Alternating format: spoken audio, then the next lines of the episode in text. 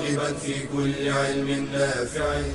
ينمو العلم ويتقدم بتقنياته ومجالاته، ومعه نطور أدواتنا في تقديم العلم الشرعي.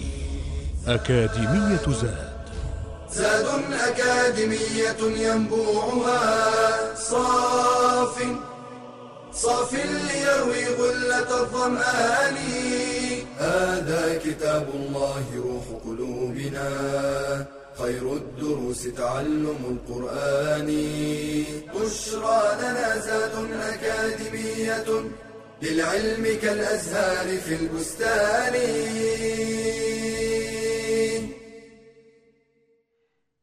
إن الحمد لله نحمده ونستعينه ونعوذ بالله من شرور أنفسنا ومن سيئات أعمالنا، من يهده الله فلا مضل له ومن يضلل فلا هادي له، وأشهد أن لا إله إلا الله وحده لا شريك له، وأشهد أن محمدا عبده ورسوله.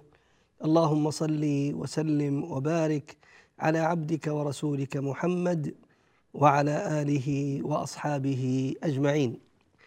سبحانك لا علم لنا إلا ما علمتنا، إنك أنت العليم الحكيم. اللهم علمنا ما ينفعنا وانفعنا بما علمتنا وزدنا علما ما شاء الله كان، ونعوذ بالله من حال أهل النار. اللهم لا سهل إلا ما جعلته سهلا، وأنت تجعل الحزن إذا شئت سهلا.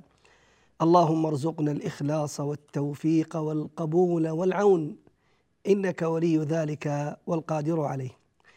ثم أما بعد، أيها الأحبة الكرام، السلام عليكم ورحمة الله وبركاته، وحيا هلا بكم في هذا اللقاء المتجدد في هذه الأكاديمية المباركة عبر مادة التفسير التي نعيش فيه وإياكم مع كلام الله تبارك وتعالى.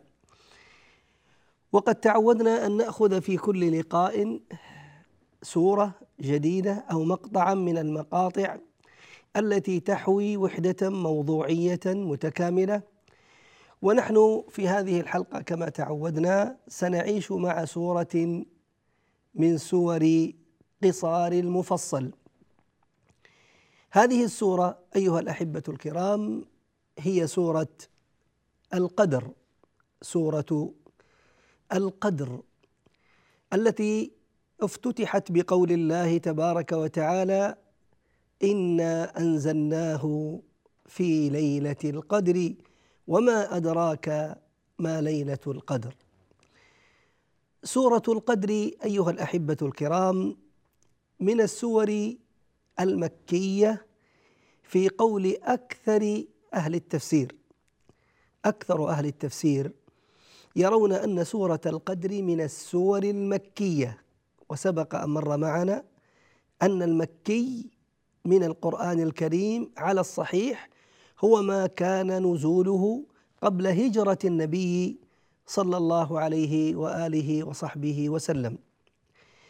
وقال الطائفة من أهل العلم أنها من السور المدنية، بل قالوا أنها أول سورة نزلت في المدينة بعد هجرة النبي صلى الله عليه وآله وصحبه وسلم، وكان نزولها كما يذكر الإمام الثعالبي وغيره من أهل العلم بعد سورة عبسة، بعد سورة عبسة وقبل سورة الشمس.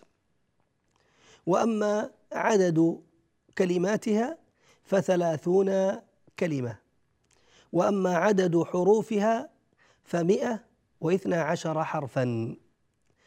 وسبق أن مر معنا أن هذا العد للكلمات والحروف نأخذ فيه أيضا اختيار الإمام الثعالبي رحمه الله تعالى.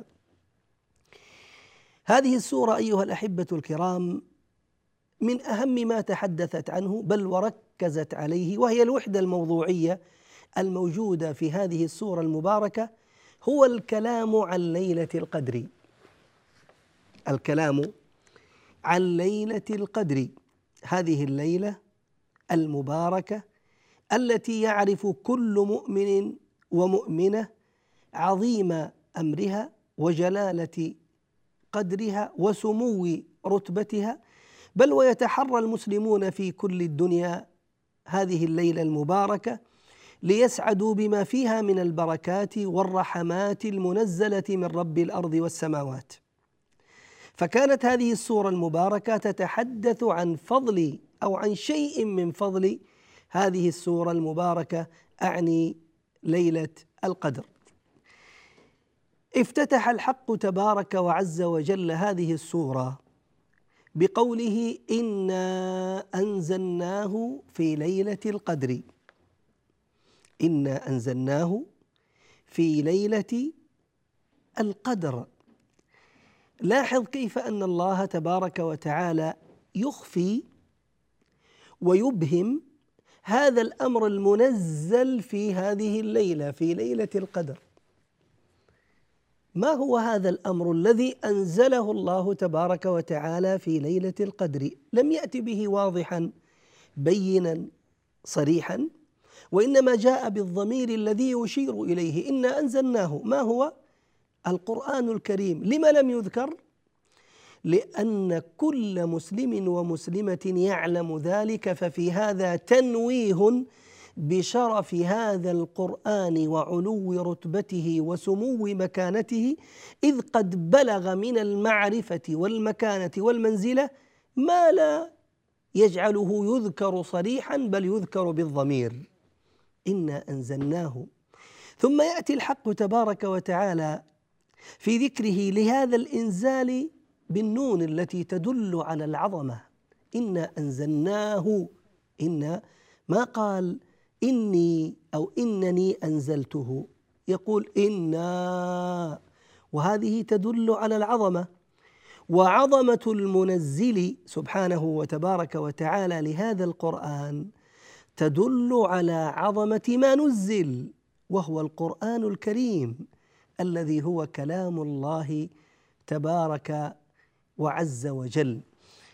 ويلاحظ طالب العلم أن الله تبارك وتعالى إذا جاء في باب الصفات، أي يريد أن يذكر صفة من الصفات، فإنه يأتي بهذه النون التي تدل على العظمة. فهنا مثلا قال إنا أنزلناه، فجاء بصفة الإنزال، فناسب أن يكون معها هذه النون التي تدل على العظمة.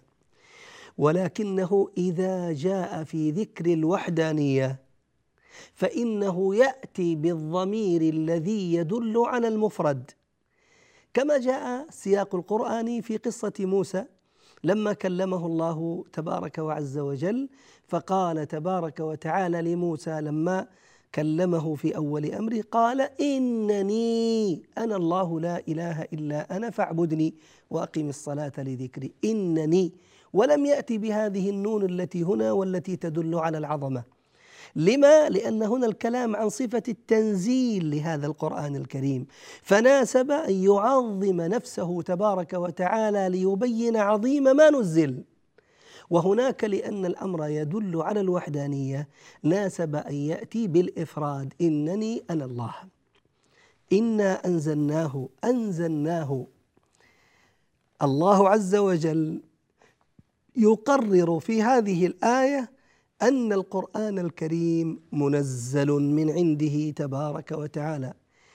إذا قال الحق تبارك وتعالى إنا أنزلناه، هذه فيها إشارات. الإشارة الأولى أن القرآن الكريم منزل من عند الله غير مخلوق، منزل من عند الله تبارك وتعالى غير مخلوق كسائر خلق الله، لأن القرآن كلام الله تبارك وتعالى، وكلامه صفة من صفاته عز وجل وتبارك وتقدس.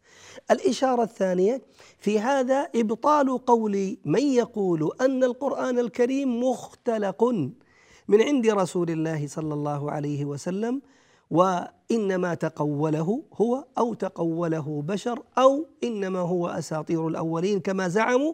الحال ليس هذا كله، وإنما هو منزل من عند الله تبارك وتعالى. وللحديث بقية إن شاء الله بعد الفاصل.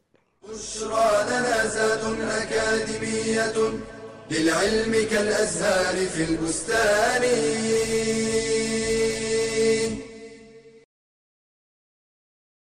الإقراض والاقتراض من جملة المعاملات السائدة بين الناس، وقد جاءت الشريعة الإسلامية ببيان أحكامها بما يحفظ الحقوق ويضمن مصالح الناس دون جور أو إجحاف. والقرض هو دفع مال لمن ينتفع به على أن يرد بدله، ولا خلاف بين المسلمين في مشروعيته، فهو مباح للمقترض وسنة مستحبة للمقرض، وذلك لما فيه من الإحسان إلى المسلم وسد حاجته وتنفيس كربته، فيدخل في عموم قوله تعالى: وأحسنوا إن الله يحب المحسنين. وقد يكون الإقراض واجبا أحيانا، كما إذا كان المقترض مضطرا ولا تندفع ضرورته إلا بالقرض، فيجب حينئذ على من كان قادرا من غير ضرر عليه. وقد يكون محرما أحيانا، كما إذا كان المقترض يقترض لعمل محرم. ومن أهم أحكام القرض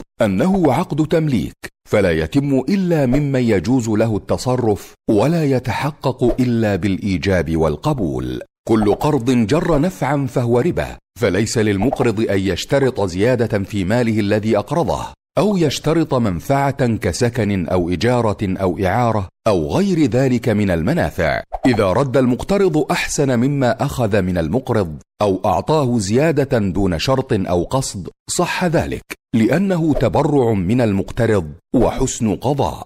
من المعاملات الربوية المحرمة ما تقوم به البنوك من عقد قروض نظير فائدة محددة تأخذها زيادة على مبلغ القرض. يجوز للمقرض أن يأخذ رسوما عن خدمات القروض بشرط ألا تزيد عن الأجرة الفعلية التي يتكلفها المقرض، وكل زيادة على الخدمات الفعلية محرمة لأنها من الربا. الأصل أنه لا إثم على صاحب المال إن رفض إقراض شيء من ماله لمن سأله ذلك، إلا إذا كان القرض واجبا ومتعينا عليه. ومن كان في سعة من أمره وأحب أن يتجاوز عن معسر فليتجاوز، لعل الله يتجاوز عنه. عن أبي هريرة رضي الله عنه أن رسول الله صلى الله عليه وسلم قال: كان رجل يداين الناس فكان يقول لفتاه: إذا أتيت معسرا فتجاوز عنه، لعل الله يتجاوز عنه، فلقي الله فتجاوز عنه.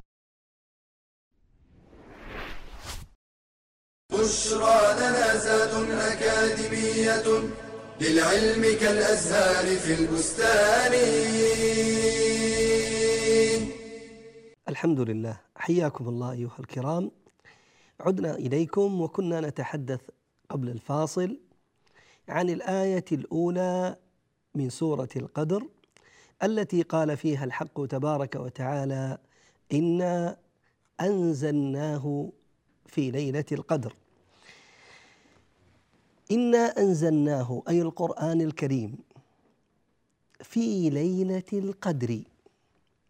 القرآن الكريم أنزله الله تبارك وتعالى في ليلة القدر. ما المراد بهذا الإنزال؟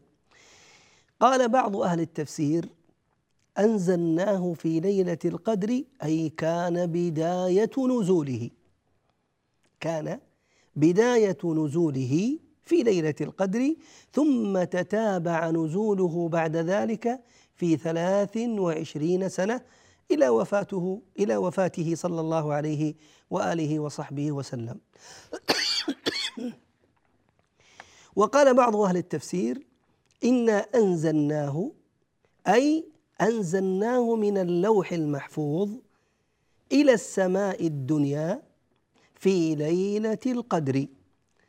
أنزلناه بواسطة جبريل عليه السلام، هذا القرآن الكريم كله كاملا في ليلة القدر أنزل من اللوح المحفوظ إلى بيت العزة في السماء الدنيا، ثم بعد ذلك أخذ ينزل على رسول الله صلى الله عليه وآله وصحبه وسلم منجما مفرقا على حسب الوقائع والأحداث.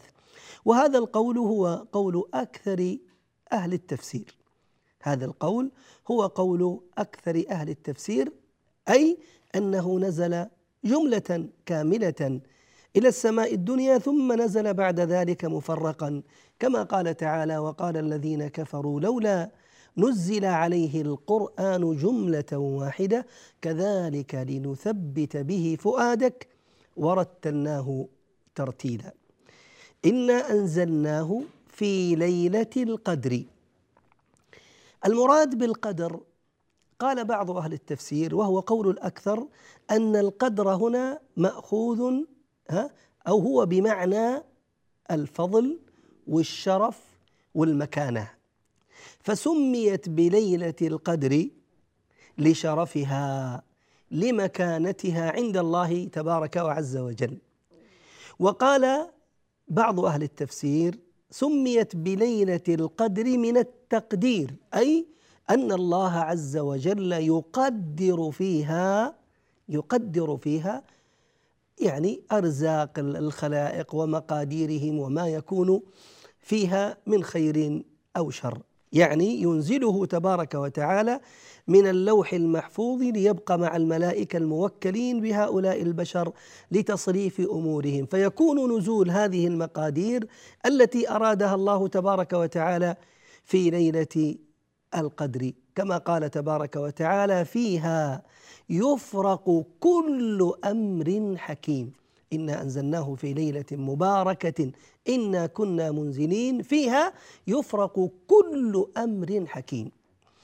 إذن الحديث أيها المباركون كما قلنا عن ليلة القدر، هذه الليلة ذات المكانة ذات المنزلة ذات الشرف ذات الرفعة العظيمة، نالت شرفها بنزول القرآن فيها. انتبه يا رعاك الله، هذه الليلة ليلة القدر نالت هذا الشرف نالت هذه المكانة ليس لذاتها وإنما لنزول القرآن فيها. والقرآن الكريم كلنا يعلم أنه أنزل في رمضان، كما قال الله تبارك وتعالى شهر رمضان الذي أنزل فيه القرآن هدى للناس وبينات من الهدى والفرقان.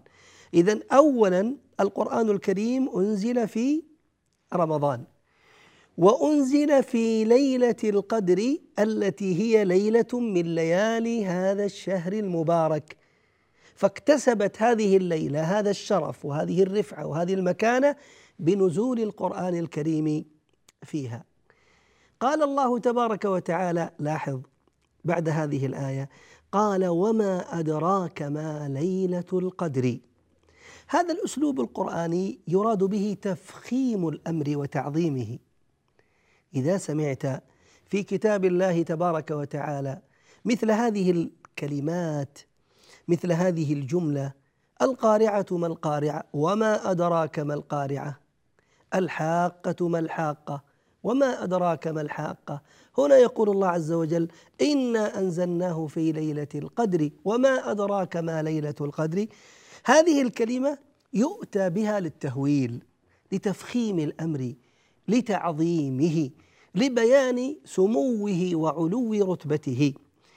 وقد ذكرنا قبل الآن أن هذه اللفظة وما أدراك ما ليلة القدر أو وما أدراك ما الحاقة أو وما أدراك ما القارعة وما شابه ذلك يأتي جوابها بعدها مباشرة، وأما إذا جاءت وما يدريك فإنه في الغالب لا يأتي الجواب بعدها، كما قال تبارك وتعالى وما يدريك لعله يزكى، كما في سورة عبس. وقد بينا هذه القاعدة وذكرنا عليها الأمثلة وقررنا عدد الآيات التي وردت في وما أدراك وما يدريك كما هو في تفسيرنا لسورة عبس، فليراجع في مظانه هناك. قال الله عز وجل وما أدراك ما ليلة القدر. ما هو الجواب؟ قال الله عز وجل ليلة القدر خير من ألف شهر. الله أكبر. الله تبارك وتعالى هنا بدأ يجيب عن ذلك السؤال الذي وجه قبل لحظات، فذكر أولا أن ليلة القدر من عظيم رتبتها ومكانتها أنها خير من ألف شهر. ما المراد بهذه الخيرية؟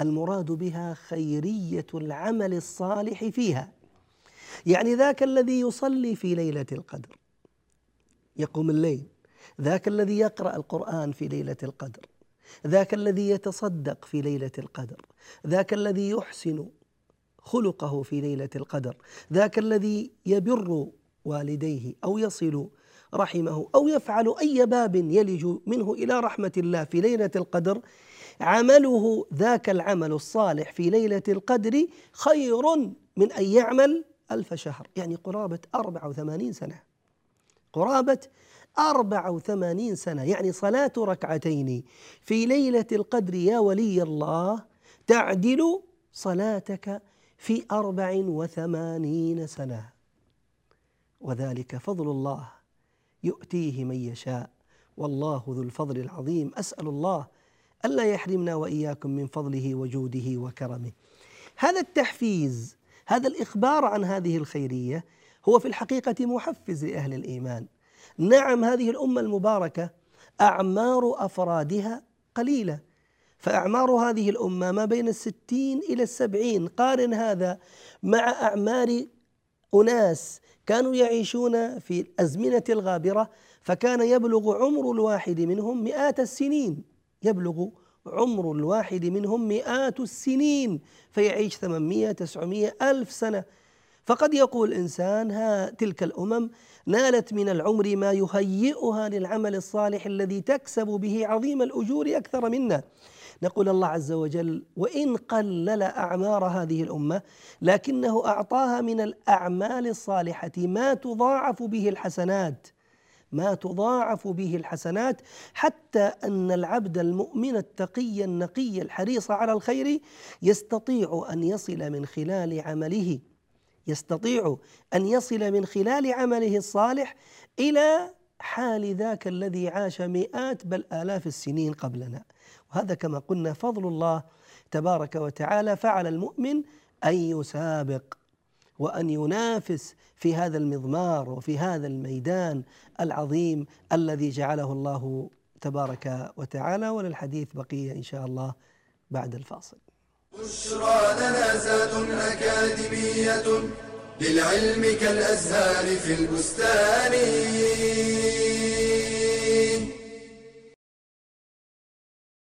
كل ابن آدم خطأ وخير الخطائين التوابون. من طبيعة بني آدم الوقوع في الذنوب، لكن خيرهم من يفزع إلى التوبة، فمن تاب إلى الله فرحنا بتوبته وهنأناه عليها، فإن الله تعالى لما تقبل توبة كعب بن مالك استقبله النبي صلى الله عليه وسلم وهو يبرق وجهه من السرور وقال أبشر بخير يوم مر عليك منذ ولدتك أمك. والتائب منكسر يحتاج إلى من يلطف به حتى يثبت على طريق الهداية. قال تعالى فبما رحمة من الله لنت لهم ولو كنت فظا غليظ القلب لانفضوا من حولك. ونفتح له باب الأمل ونبشره بسعة رحمة الله وأنه يقبل التائبين. قال تعالى وهو الذي يقبل التوبة عن عباده ويعفو عن السيئات ويعلم ما تفعلون. ولا نوبخه ولا نعنفه بذنب قد تاب منه. قال النبي صلى الله عليه وسلم لا تكونوا عون الشيطان على أخيكم ولكن قولوا اللهم اغفر له اللهم ارحمه. ولا نعيره بسالف ذنبه ولو بعد حين. قال الحسن البصري رحمه الله كنا نحدث أنه من عير أخاه بذنب قد تاب إلى الله منه ابتلاه الله عز وجل به.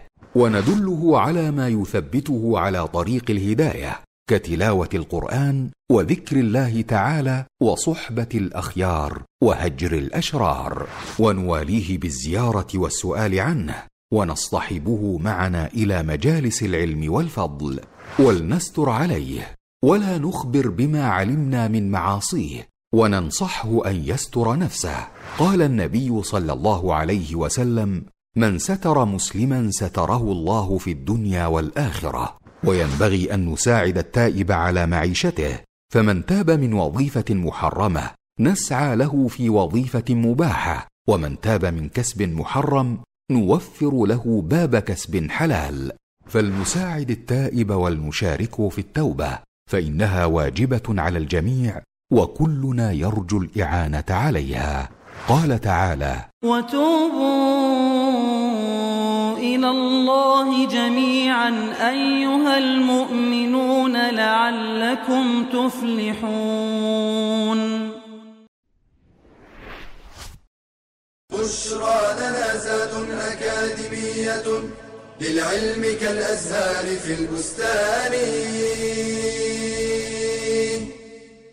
مرحبا بكم أيها المباركون، أحمد الله إليكم، أحييكم مرة أخرى بعد هذا الفاصل. وكنا قبله نتحدث عن الآيات من سورة القدر التي يذكر فيها الحق تبارك وتعالى شرف ليلة القدر، فذكر أول شرف لها وهي أنها خير من ألف شهر. ثم قال تبارك وتعالى: تنزل الملائكة والروح فيها بإذن ربهم من كل أمر، سلام هي حتى مطلع الفجر. في تلك الليلة المباركة، في تلك الليلة الموعودة، أسأل الله أن يوفقنا وإياكم لها وأن نكون من أهلها في كل عام. في تلك الليلة من بركاتها، من شرفها، أن الله تبارك وعز وجل ينزل ملائكة السماء فيها نزولا كبيرا جدا يختلف عن باقي الليالي. الملائكة تتنزل وهم معنا بأمر الله تبارك وتعالى، ولكنهم في تلك الليلة المباركة يكون نزولهم أكثر جدا جدا جدا من غيرها من الليالي، ولهذا تكون تلك الليلة من بركاتها في نزول الملائكة فيها ليلة مضيئة، ليلة بلجة طلقة، ترى فيها من النور في السماء، ترى فيها من الخير والبركات، الأمر الكبير بسبب نزول هؤلاء الملائكة إلى السماء الدنيا بل وإلى الأرض، إلى السماء الدنيا بل وإلى الأرض. تنزل الملائكة. ثم قال عز وجل: والروح. من ضمن هؤلاء الملائكة الذين ينزلون الروح. من هو الروح؟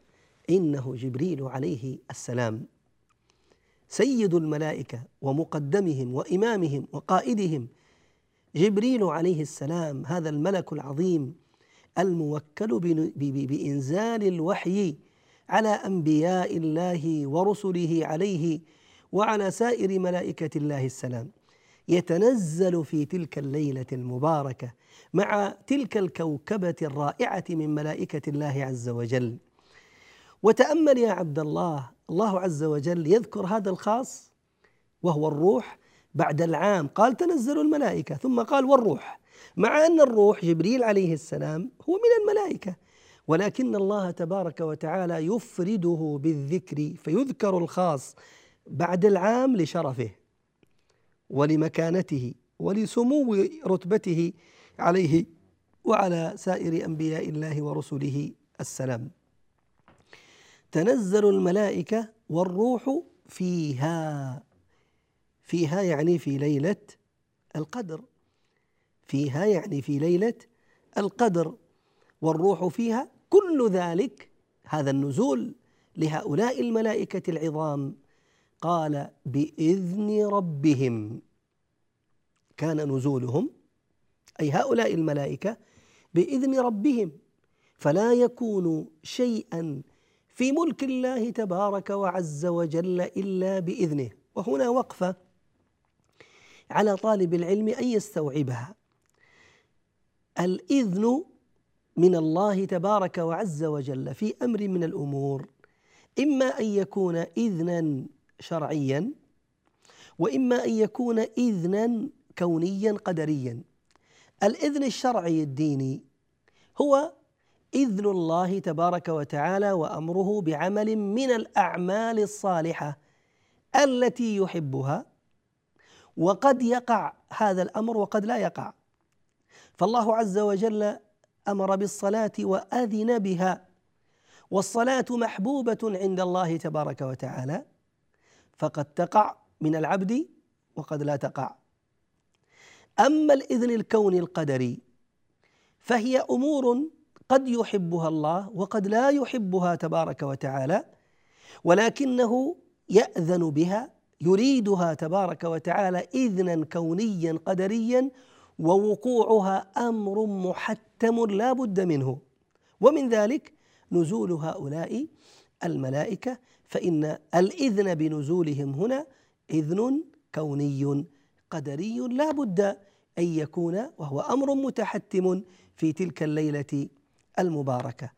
تنزل الملائكة والروح فيها بإذن ربهم، قال من كل أمر.